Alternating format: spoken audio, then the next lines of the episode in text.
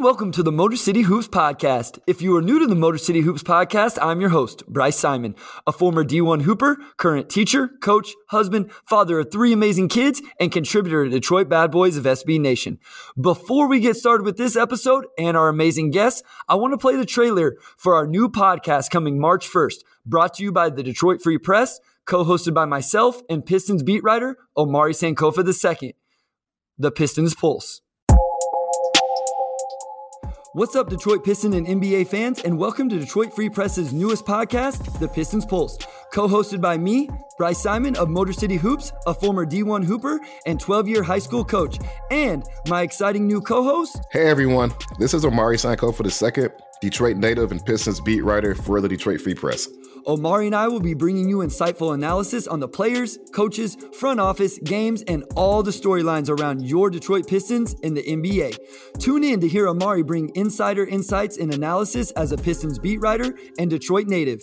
I've covered the Detroit Pistons for about two years, and I'm coming up on year four covering the NBA. And I would say, just being a full time beat writer, you really do get um, a great outlook on not only how you know NBA players think, how teams think, uh, but also the insight that you get just from being able to talk to players, uh, talk to people behind the scenes. It really gives you an overarching perspective on how the NBA operates. And I'm excited to have this podcast with Bryce, uh, who could give you the insight on uh, the player perspective a bit more as a former D1 player at American University and current high school coach for 12 years. Uh, he could tell you stories about his interactions with Bruce Pearl and also just what it means to play the sport at a high level. Uh, Bryce, can you give the fans a little look into your experience playing against Blake Griffin? Yeah, so I don't want to spoil it too much. All I will say is we opened my senior year at Oklahoma. We walked into the gym about three hours before game time, and he was out there drenched in sweat doing an individual workout, obviously not taking us very serious. I walked into the gym, and I was never more intimidated by a player in my life. But I'll save the rest of that and my interactions with Bruce Pearl and more. Got plenty of stories from my playing days to share with you, and what I think gives me a keen eye whenever we're watching these Pistons play. We'll have a new episode for you every Tuesday with special episodes around big games, free agency, and the draft. Make sure you follow me on Twitter and on all Freeps social media. And you can follow me on Twitter at Motor City Hoops. So tune in Tuesday, March 1st for the first episode of the Pistons Pulse. That can be found anywhere you listen to your podcast and on freep.com. And make sure you go ahead and hit that subscribe button so you don't miss the first or any episode of the Pistons Pulse. We will talk to you soon. The Pistons Pulse podcast feed is out wherever you listen to your podcast, so make sure you go ahead and subscribe and follow so you don't miss out on the first or any episode. Also, I got a couple quick apologies here. First, I put out the unedited version of the instant recap episode from Wednesday's night game over the Celtics. I am so sorry, guys. I had my hands full that night. My wife had a very much well deserved girls' night out. No sarcasm whatsoever. I'm being 100% serious. Well deserved. But I was at home with the three little ones trying to watch the game, record, break it down, edit it, all that stuff. And I uploaded the wrong file. So I apologize for that, but it will not happen again. We kind of pride ourselves on that. Also, I've been mispronouncing our guest name, and I'm very embarrassed about this. So I'm going to get it right as I introduce a guest that I'm absolutely pumped about being joined by Sham Mohile, which I've been, like I said, pronouncing incorrectly, but Sham is a content creator for Detroit Bad Boys and just an amazing person to talk to when it comes to Detroit Pistons. Sham, welcome to Motor City Hoops, and thank you for joining us. Thanks for having me. Thanks for having me. Really excited to finally be a part of it. Been a, a long time listener, silent observer. Uh, finally got a chance to spout some some hot takes on here. Um, and please do not apologize for your kids. Don't apologize for any of that but I will graciously accept your apology for bitching my name. I'm sorry, and it truly was, and, and I'm so sorry. Um, I'll be honest, like Sham and I have like interacted a little bit on Twitter ever since I've been around. Like I, I followed him, he's followed Motor City Hoops. You know, we'd talk here and there, and then just recently, I feel like Sham, we've you know started talking more and more, you know, just through DMs and stuff like that. So I'm super, super one to you know for that, but also to to do an episode with you. Yeah, likewise. I mean, it's it's it's nice finally hearing your your your voice with your DMs with the with just the whole package. It's just it's finally nice to be here. No doubt, no doubt. So let's get started. NBA All Star Weekend, Friday, Saturday, Sunday. Obviously, not a lot of Piston stuff from the one the game on Sunday, the actual All Star game, but Friday night got us started. So let's go there with the Rising Stars. And first thing I want to ask you before we talk about Saddiq, Isaiah, or Cade, what did you think about the new format for this competition on Friday night? Okay, for this specific event, I don't I do not share this opinion across the other events the whole weekend, but for this specific event, I love it. It was short, entertaining, interesting, and what I really liked about it was there was a, a good mix of the all-star game, like, you know, like just showmanship, you know, throwing lobs, deep threes, like just kind of showcase. But then at the very end of the games, each and every one, it got competitive which is what I love to see with these young guys, and especially when they have so much to prove. Um, they all want to be on a highlight reel. It's super fun just to see them compete at the end. Yeah, no, I love it too, and I agree with you. I liked it. It kind of was fast paced and, and and moved along. For those of you that don't know, there was twelve rookies, twelve sophomores, four G League guys, and I I do want to talk to Sham about at least one of those guys, and and he may have another one. So we got a chance to see those G League guys just a little bit. So that's 28 players divided between four teams. Saddiq and Beef Stew were on the same team. Cade was on a different team, and they ended up playing each other for, I guess, whatever you want to call it, the, the championship. Or the championship. Yeah, yeah, yeah. So team one played team two to a game to 50, three versus four to a game to 50, and then the winners played a game to 25. Let's just talk about our Detroit Pistons. You, I'll let you choose Saddiq, Stewart, or Cade Cunningham. Which one do you want to start with? I know we can't take a lot away from these, but what did you think about their performances on Friday night?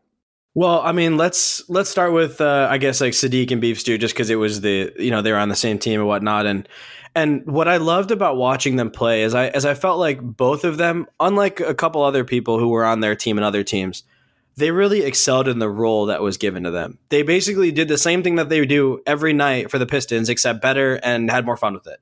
That's a, that's my take on the way they performed. Yeah, I love it. Like we saw them be successful, but like you say, like they just kind of stayed in their role. And I think that's kind yeah. of what those guys are. Saddiq really scored the ball. Stu, you know, just making hustle plays, offensive rebounds. We saw him. T- I think I saw a funny tweet from somebody. And I, uh, so in complete transparency, we had a game on Friday night. And then me and my fellow coaches, we went on a trip. One of our, uh, our girls coach actually played at Iowa State. So we drove to Ames, Iowa wow. to watch a game. Yeah. So I was in the vehicle. I was watching on my phone.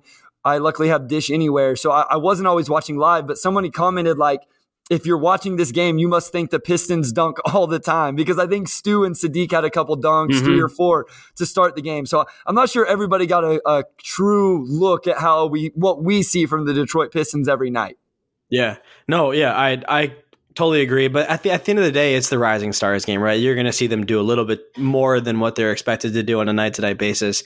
And let me give a big shout out to House of Highlights because that YouTube uh, channel they do such a good job. I, I'm pretty sure I watched every single bucket um, of of every single game the whole weekend, and I think each highlight thing was like 10 minutes long. Such a great way to digest the content, see all the scoring, uh, all the good plays, everything. It was it was as if I saw the whole game, but just condensed to 10 minutes, which is really, really nice. Yeah.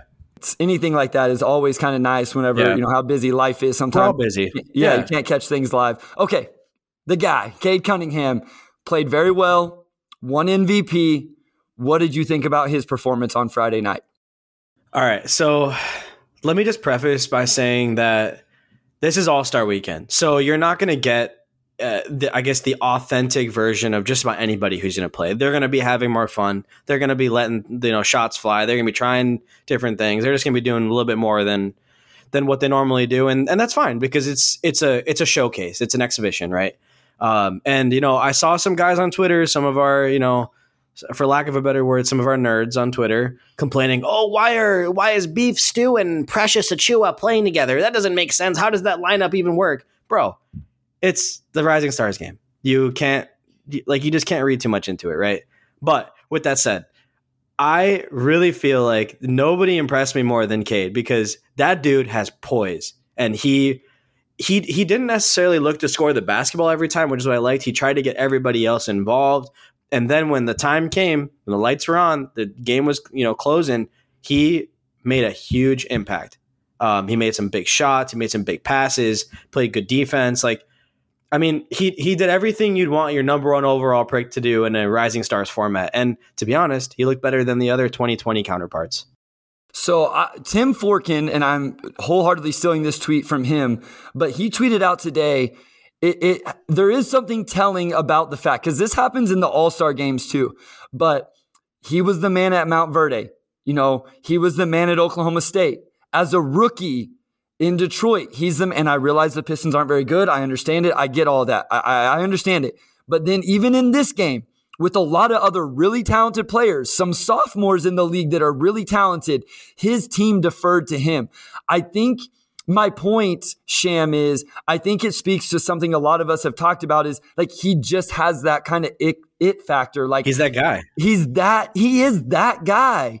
You and can't teach that. No, and it just continues to show up in every facet of the game. And I, like you said, it is an exhibition game, it's a showcase, but it still matters because some people defer to other people's and some people get the limelight. And we saw Cade get the limelight from his team. And and and the one thing I really liked about it is you could see the the confidence just build as that rising stars went on, as the game progressed. And I really do feel like, and maybe I could be totally wrong about this, but I feel like that kind of confidence you get at that kind of stage with all that the national media attention, with all your peers who are in the same class or the class, you know, uh, of of last year, with all the all stars looking on, that's a lot of pressure, right? And the fact that he stepped up and was that guy in that game, that just gives me all the confidence, and I bet he has all the confidence going into the rest of the season too.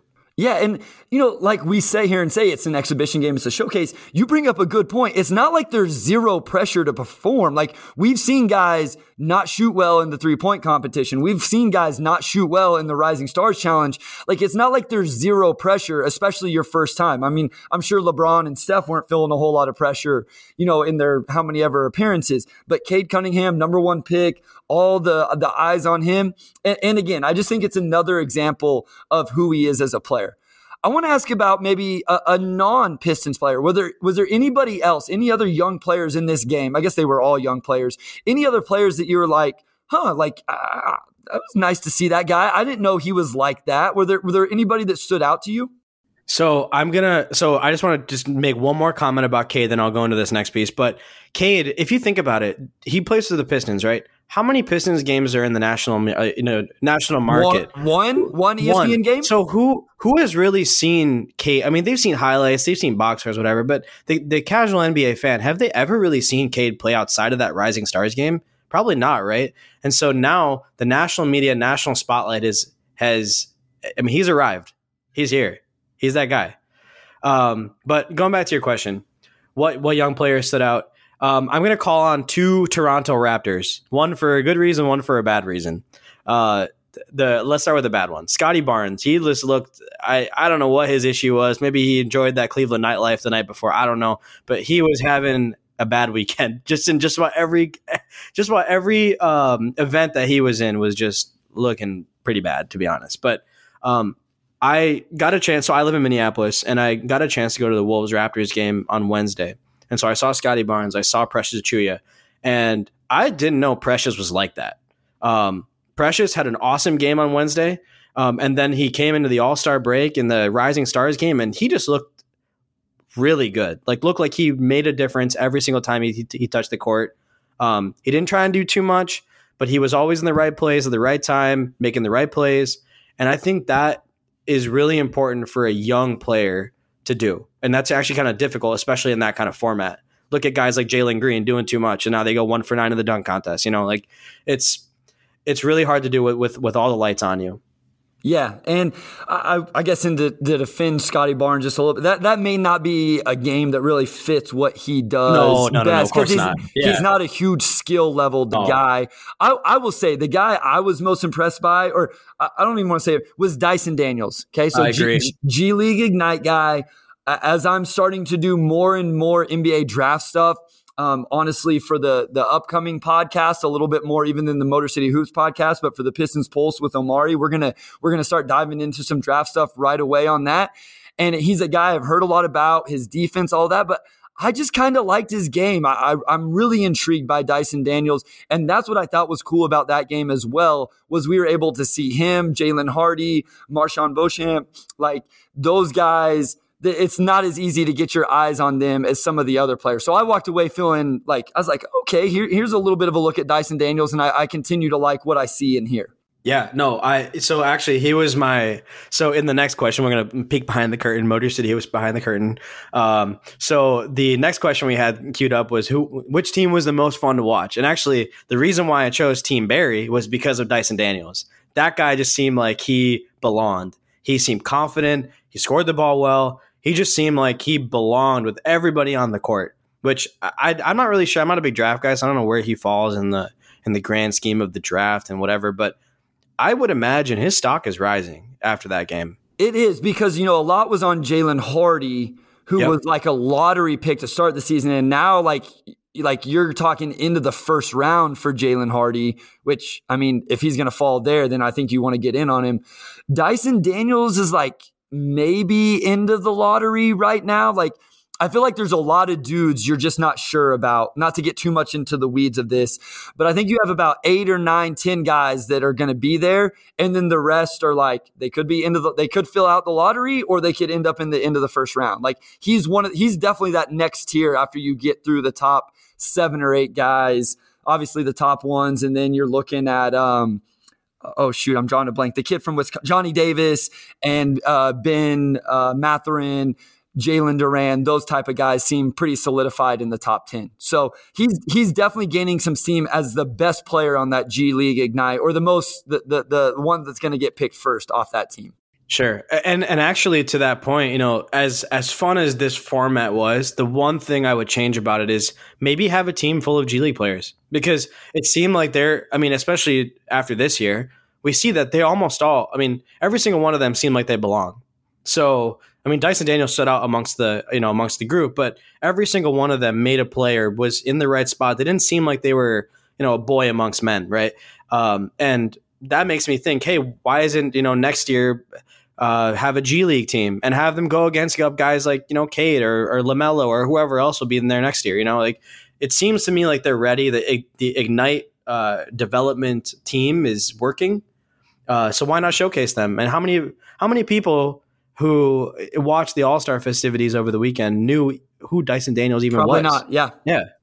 Yeah, and it's it like to your point, it's just more exposure for that. So I think I think that's a great idea. Let let's move along now to Saturday night, and you had the skills challenge, you had the three point contest, you had the dunk contest. Uh, start where you wish on this one, Sham, because I know there's some pretty strong opinions about at least one of these events let's uh let's get the negative out of the way. Let's get the the diarrhea fest of a skills challenge out of the way. That was just I mean, I just I didn't understand why they did it. I mean, it, the the whole format was hella confusing. Um, just to understand how people scored points and why they scored points and and why they were shooting from different spots.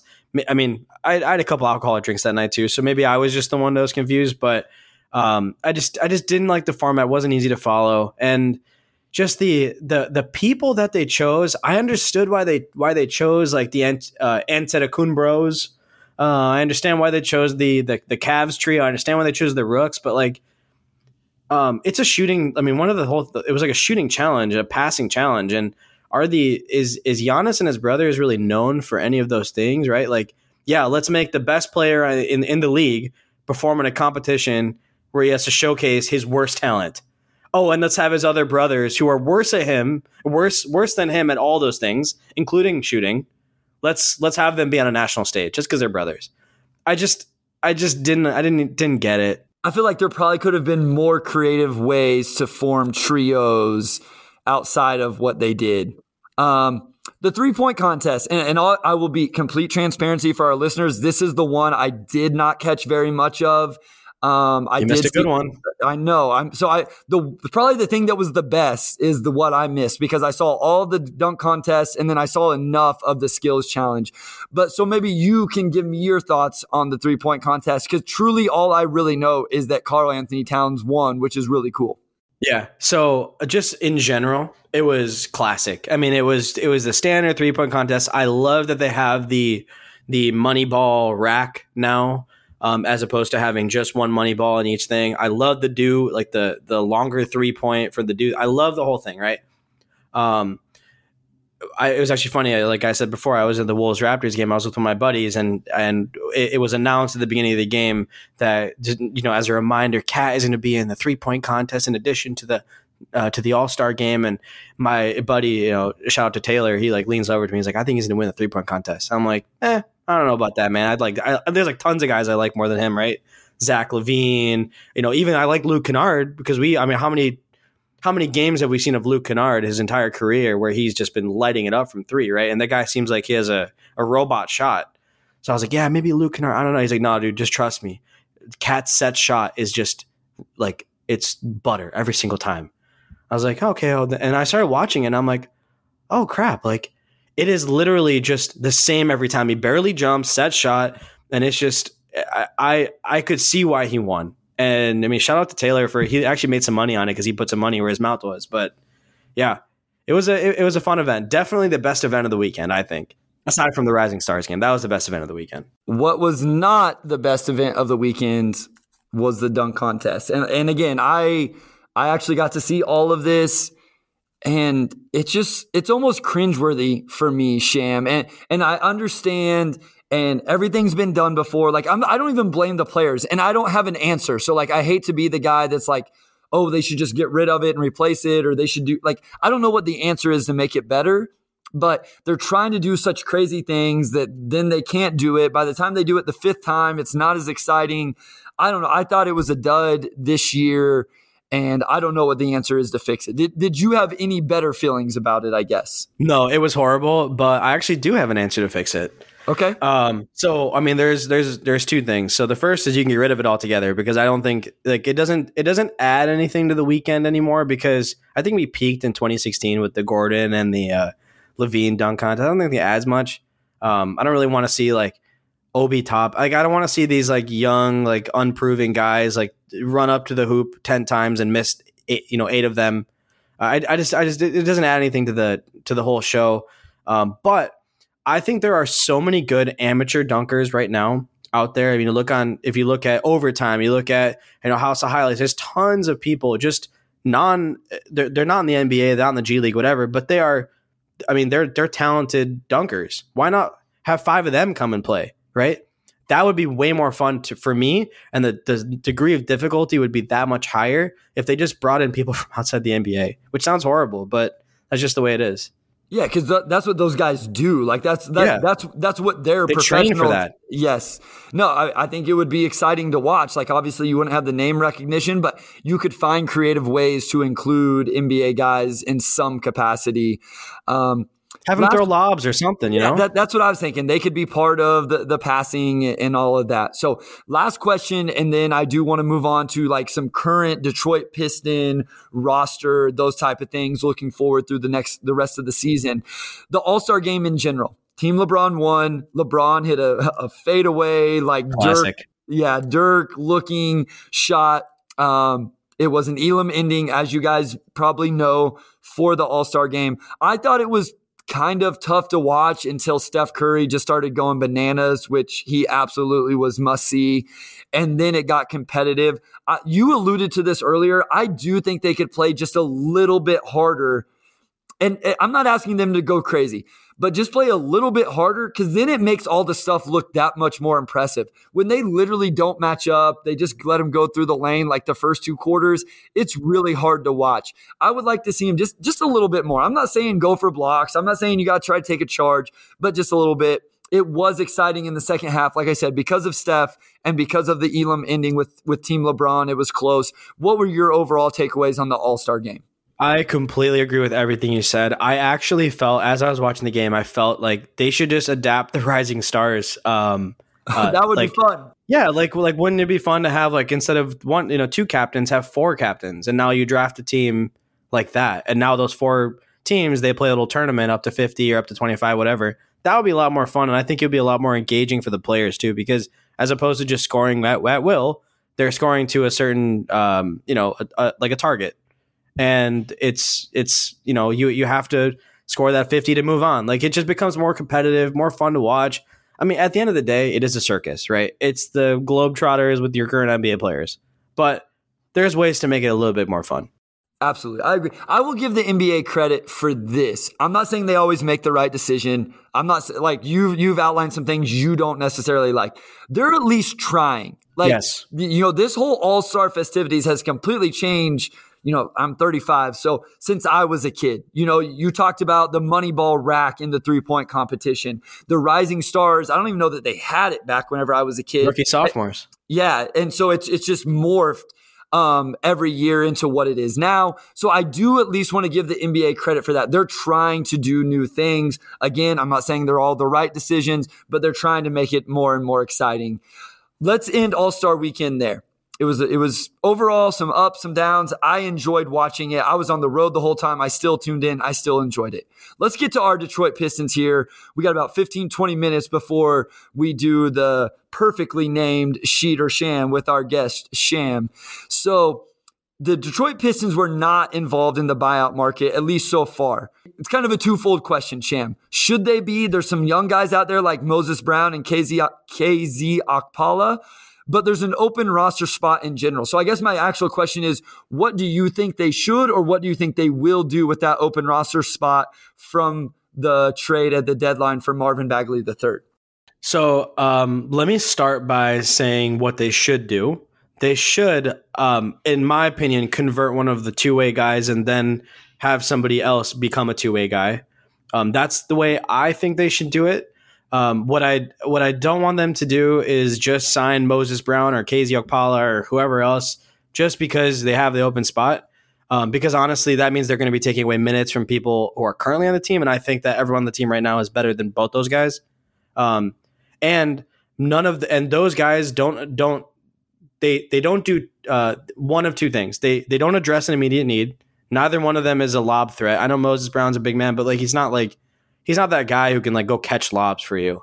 Um, and two, they're not like oozing with potential. If they were oozing with potential, they wouldn't have gotten cut in the first place.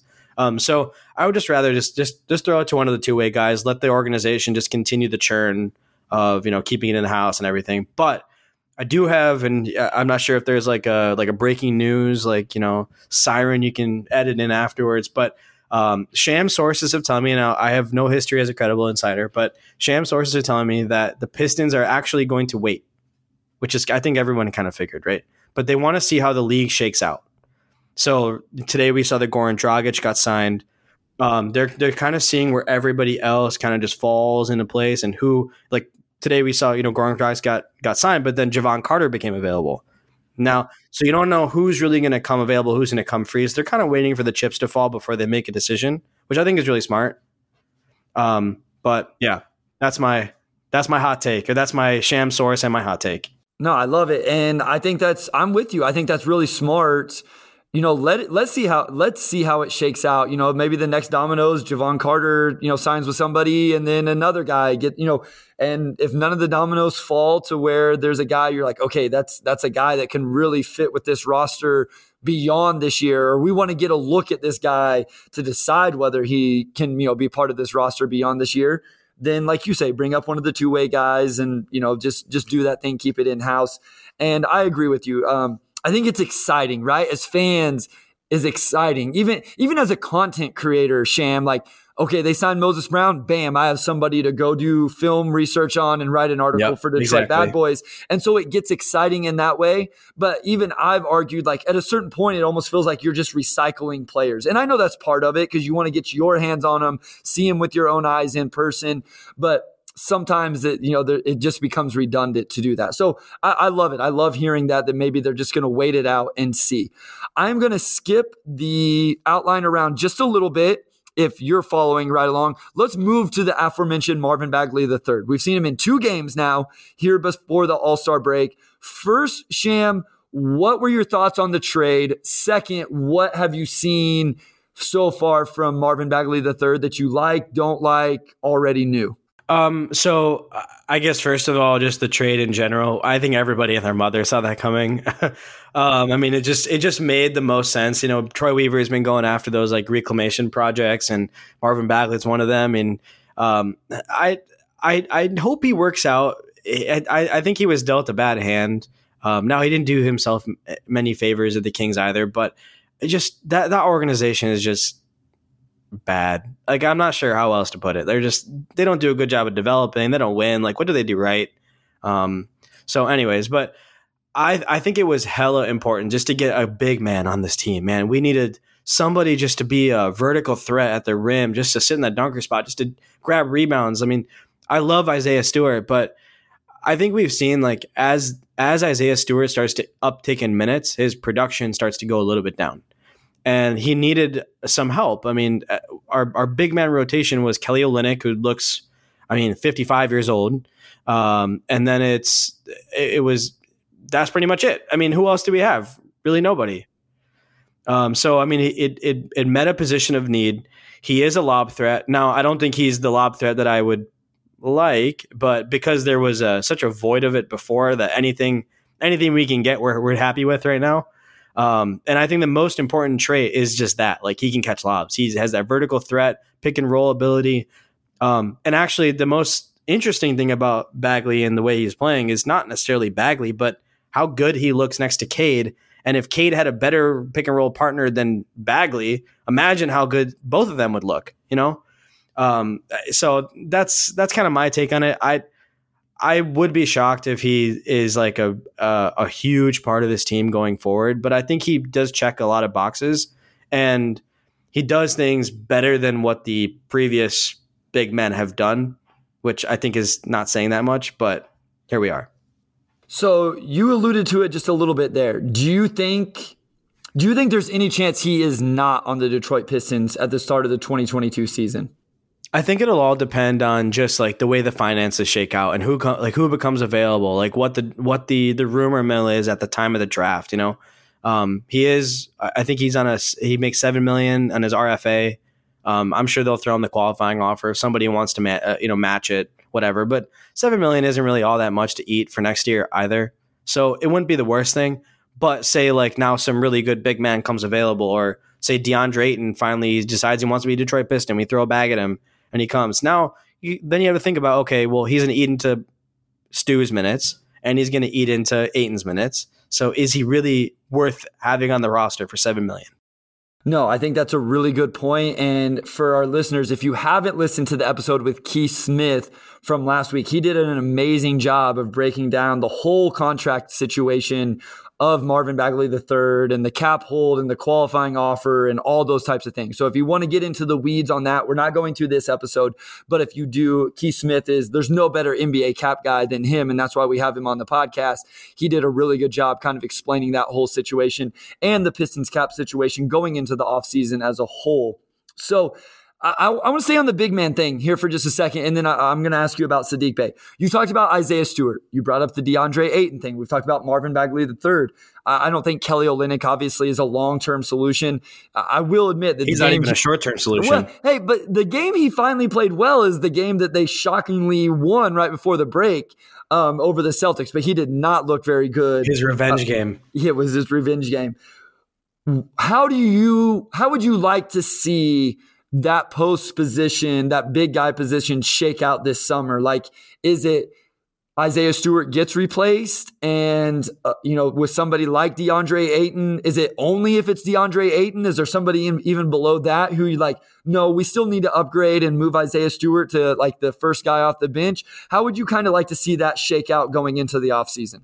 I just think like Isaiah Stewart is really, really fun. He works really hard. He, he's in the right spots at the right time, but I think his physical limitations are just starting to get exposed, especially as he starts to play more minutes. Um, and I I just don't see him as a starter yet. Um, and I and I think for him to be a, a, a solid starter next to Cade, I, I, I really do think he needs to be able to shoot, and I think he needs to be more of a, a lob threat. Um, I just I don't see him being really good at either right now. Um, so then it you know brings my next point. Where do you find that then? Um, obviously, DeAndre Ayton would be a, a fantastic addition, but it seems to me like he just if if he is thrown a bag by us, I imagine Portland's also throwing him a bag, and honestly, I imagine Phoenix is also going to pay him. So I just I find the odds of him being on our team very low, but you, you never know. Um, but I I do think we can find this guy in the draft. Now, whether it be a top five pick, that's a different story. But I think I don't think you need like a superstar at the big position. I think you just need a guy that fits a little bit better with Cade. And I think the way you find that is just a guy you can just Cade can just throw it up and he can go and get it above the rim. Essentially, a guy who jumps as high as, as Hami Diallo does, but is six ten or six eleven. You know, no, I agree with that. I don't think it has to be what you would consider like a star or the third option or the second option. Just a guy that does that, a guy that catches lob, a guy that protects the rim um, to take a little pressure off the perimeter defense. And I agree with you on Stewart. I think he has to get better at one of two, whether it's the shooting or the lob threat. I don't think the lob threat's ever going to happen. So it's kind of got to be the shooting. I did do an article for Detroit Bad Boys right before the All Star break, kind of breaking down some other kind of nuanced ways he can, you know, help help the offense, but that probably still doesn't make him a starter for a team that hopefully in two, three, four years is a playoff team. I want to transition to Saddiq Bey. He's been playing really well. You know, it's almost like 20 a night from him. The three point shooting has gotten better. Obviously, we all know he didn't start off the year well. It's been talked about, you know, what did he spend his offseason on? How was he trying to get his shots? I don't want to get into that quite as much, Sham. I want to. Where do you think Saddiq Bey? We're kind of talking about number two options, number three options. You know, you're saying like your center doesn't necessarily have to be one of your star players. Where do you think Saddiq Bey's ceiling is? Like, do you think he can be the number two option behind Cade? Is he a number three? Is he a number four? What do you kind of think his future is in terms of role? So I, I mean, I think right now he's starting to figure out. So like one of the things that people will look at who don't watch the Pistons will see oh, Saddiq Bey's numbers are down this year. Well, why is that? It's because he's he's trying more things on offense than he did last year. Last year he just shot the ball and he shot it really well. And this year he's kind of doing more. He's shooting the ball well, but also he's taking it to the hoop more. He's doing more off the dribble stuff. Like he's he's starting to develop his offensive repertoire per se. Um, and so I, I, don't ever really seeing him be a, a, a second option, especially next to Cade. I would love to see that second option be a guy who can just get buckets from that two position. Um, but I, I do think Saddiq Bey can be an awesome tertiary scorer. I I think he can be that guy who just knocks down threes at a forty percent plus clip. Um, he plays defense really well. He essentially just plays his role better than he is now. Um, and I I think his efficiency in general just needs to get better. And now, granted, he is doing more offensively than he did last year. But you know, when when Cade is on the court, his shooting splits are 38.7 field goal percentage, 35.4 from three, and 86.6 from the free throw line. So, I mean, those first two numbers just have to get better. Just he has to be more efficient with the ball, especially if Cade's going to be feeding him. And Cade, at least from we like from we've seen the entire year, and especially so in the Rising Stars game, he is going to try and find his teammates always. Um, and I I just feel like he's he has some work to do, but I, I I really do think he could be that third guy, the third you know, three or four that comes in and plays good defense and just shoots the piss out of the ball. No, I agree. And so you brought up the Cade thing, having just a bucket getter. That's you, took the words out of my mouth there, Sham. That's we're in lockstep on that. So I want to ask you this question as we've talked a little bit about the offseason. Is there a way the Pistons can get that guy? Do you see that guy available, whether it's via the draft or free agency? Like, do you think that's going to happen this offseason? Or are we still a couple years away from putting that guy next to Cade?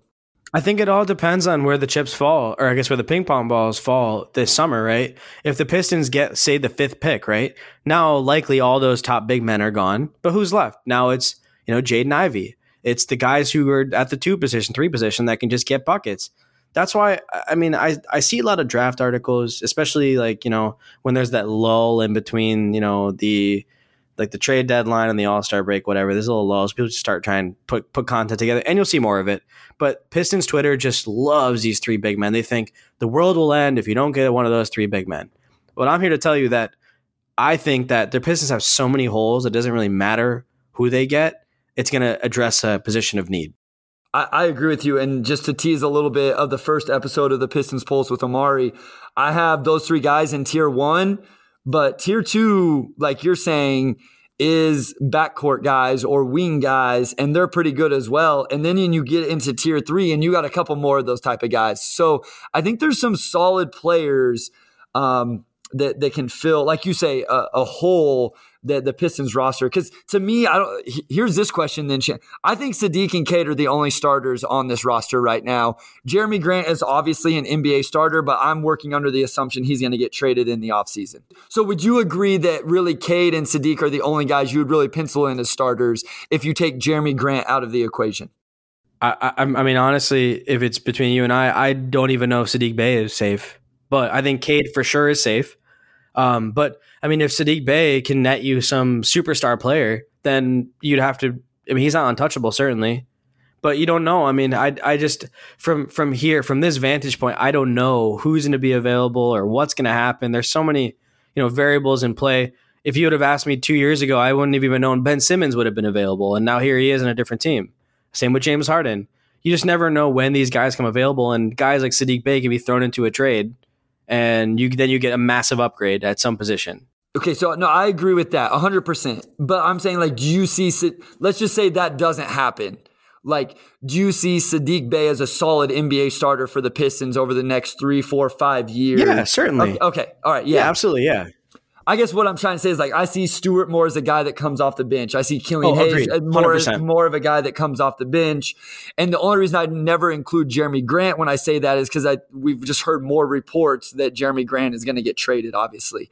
So, all right, let's transition from the Pistons basketball um, court to Shams basketball court. So this question came from on Twitter. Somebody had tweeted out, "What's the most points you've ever scored in an organized game?" And I just quote tweeted and said, "Hey, I would love." To hear your guys' answers on this. And, and we got a ton of responses, and I loved it. And I truly did. I tried to respond to every one of you. Um, I know that gets probably annoying for the other followers, so I apologize for the, to them. But I just I want to make sure you guys know that I see it and I appreciate it and I love it and I love seeing it. Sham said he once scored 18 of 21 points in a pickup game. And I believe this was in Miami. So I'm going to give Sham a chance. And he told me to temper my expectations, but I, I want to give Sham a chance to drop some names of who he was playing against in this particular game or some other runs down there in Miami. All right. So let me start off by saying so I went to the University of Miami. I'm a Miami Hurricane. Um, and there's this beautiful gym that actually The Rock, of all people, built. Um, and has like multiple courts. It's beautiful, right? And so I, I'm not a big fan of running. So basketball was my cardio. And that's kind of how I like grew into the game and got better at it. I never played organized basketball. Um, I was just a, a you know like a, a, casual fan. I started to write, started to you know play pickup. I started to get more into it, and that's kind of where I like how, how I ended up here today. Um, so at the wellness center, which is the gym, I uh, I would just I would I'll go up there, get my cardio in, find five guys, or you know, find five more guys, and we just play, right?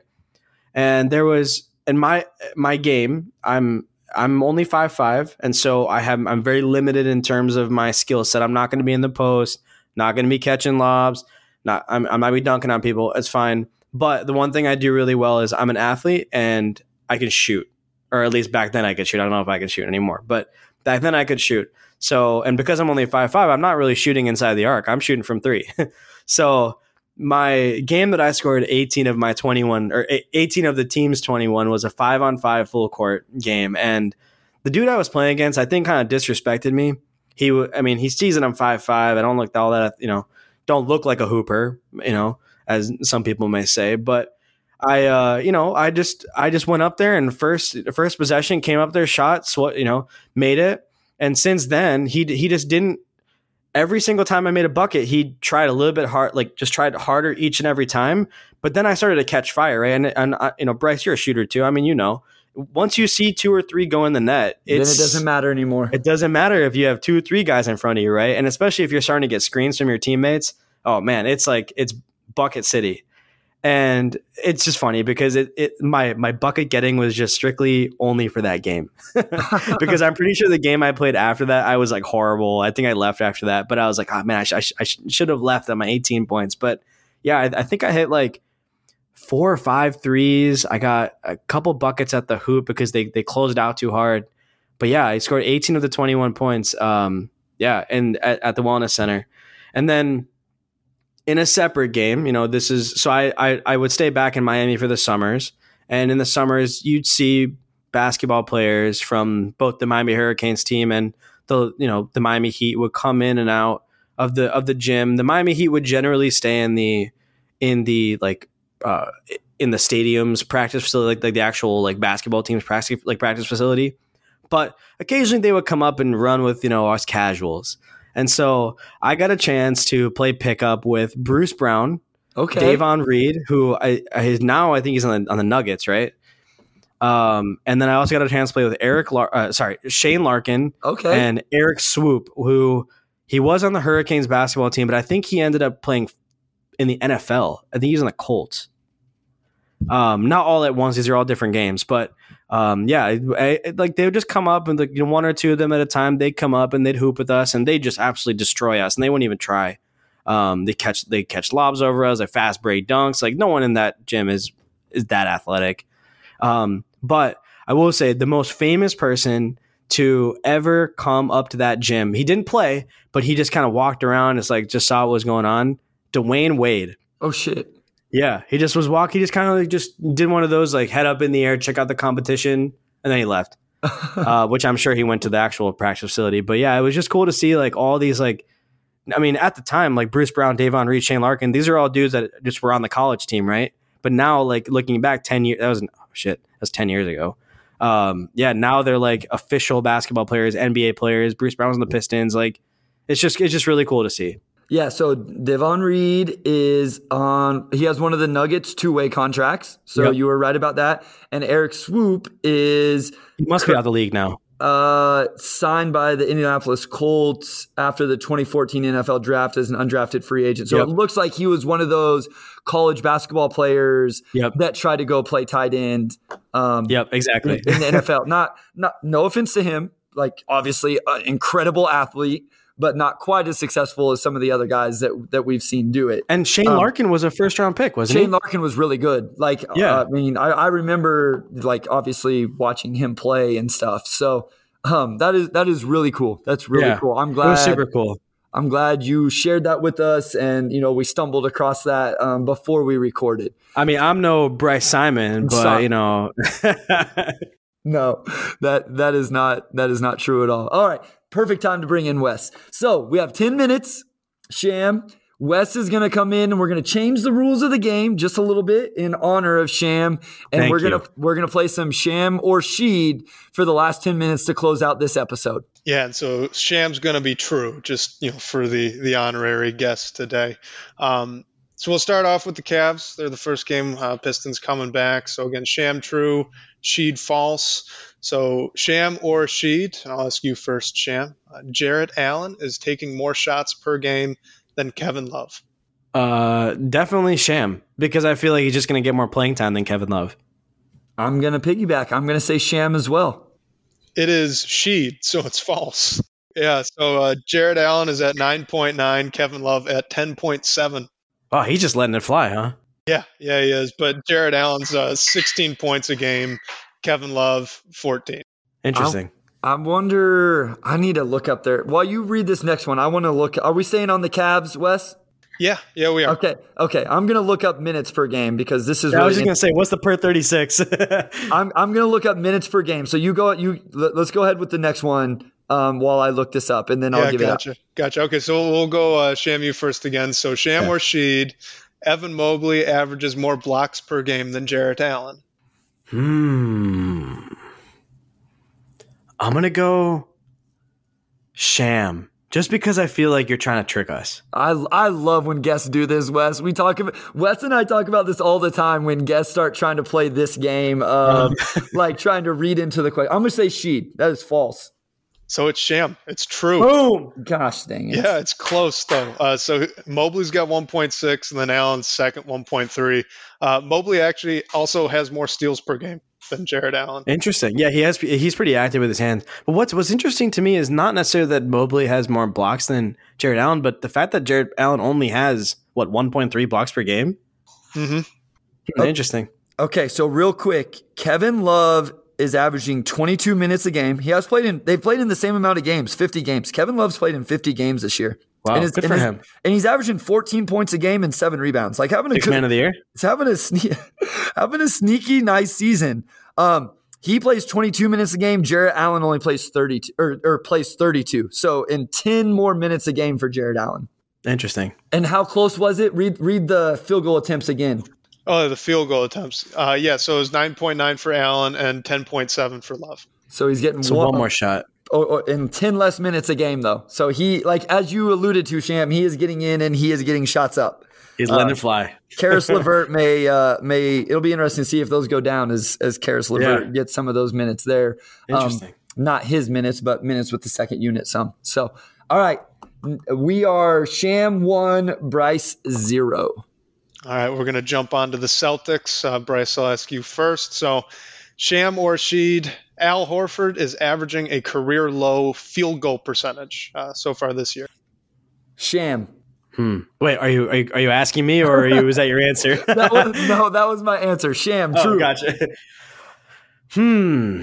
He's averaging. So can you repeat the question one more time? He's averaging. A career low field goal percentage. uh, I'll just tell you this, Sham. He is That's really got to be true. he's really good about like 0.1 difference. So Yeah, right. Exactly. It's a, yeah, he's averaging 0.01 less field goal. Yeah, no.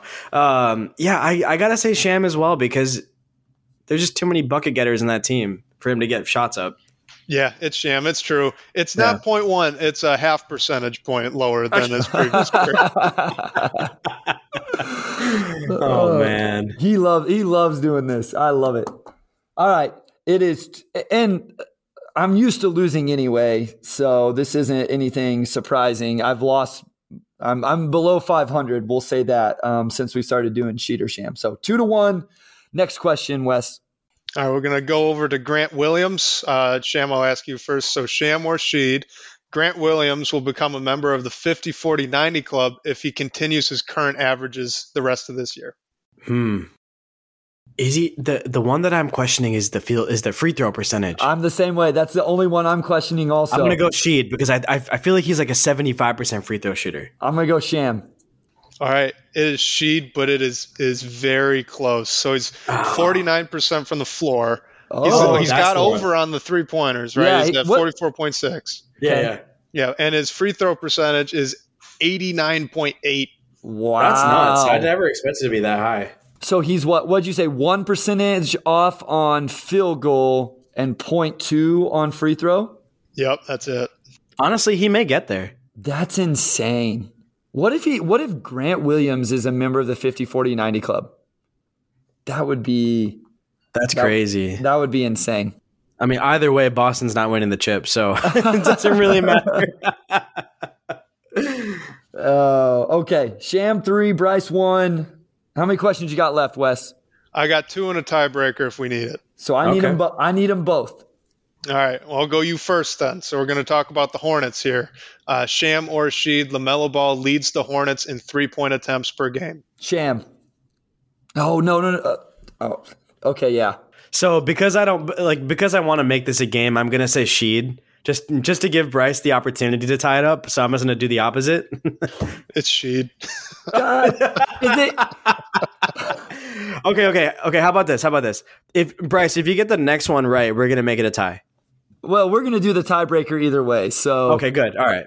Uh, who is it? Because I think I know who it is. Yeah, So LaMelo's actually third. So Rozier's leading the way, 8.2, and then Figured Oubre it, yeah. actually ahead of him too with I, eight. I, so that's why I forgot about Rozier. I guess I was gonna say Oubre Jr. That's why I almost changed my answers. I know he, Oubre Jr. gets him up, and obviously we've seen that firsthand in some Pistons game this year. So this game is over, ladies and gentlemen. Sham, congratulations. We don't have any celebratory music, but because of the hard work Wes puts in, we will do the final one and the tiebreaker um, because Oh. we we enjoy having some fun around here. Yeah, we're all shams here.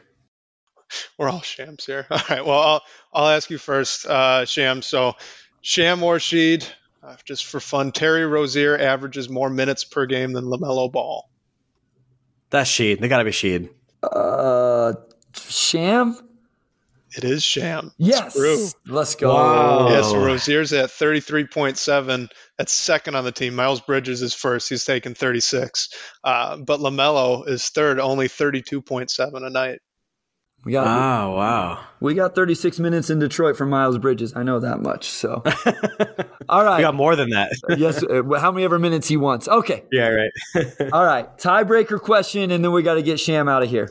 Yeah, and so uh, a little bit of context on the background of this one. So potentially part of why LaMelo's minutes are kind of low is he's averaging 3.2 fouls per game. So our tiebreaker, Bryce, I'll ask you first.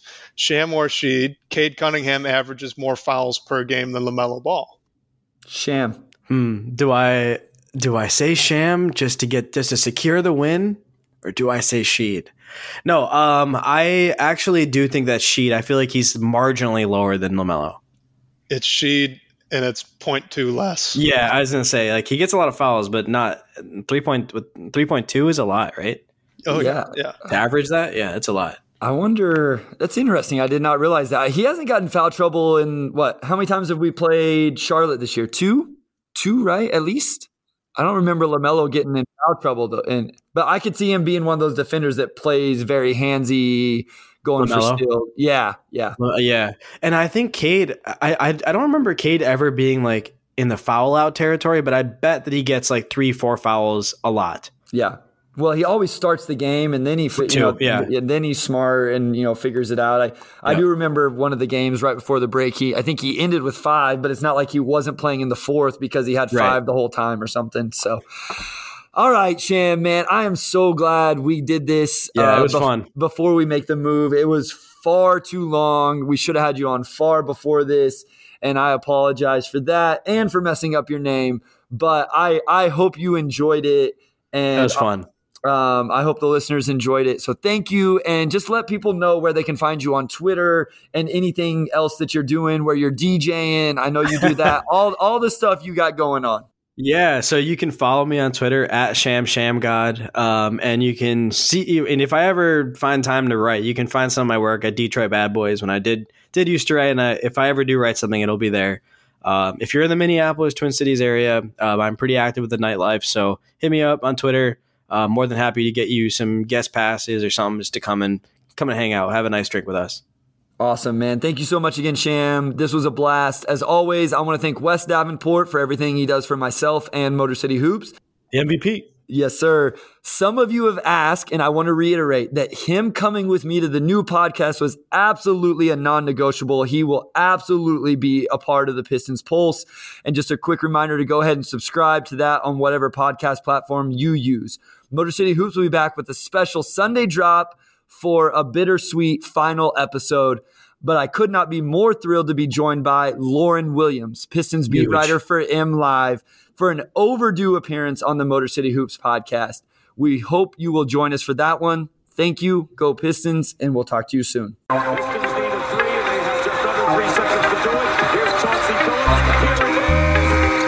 need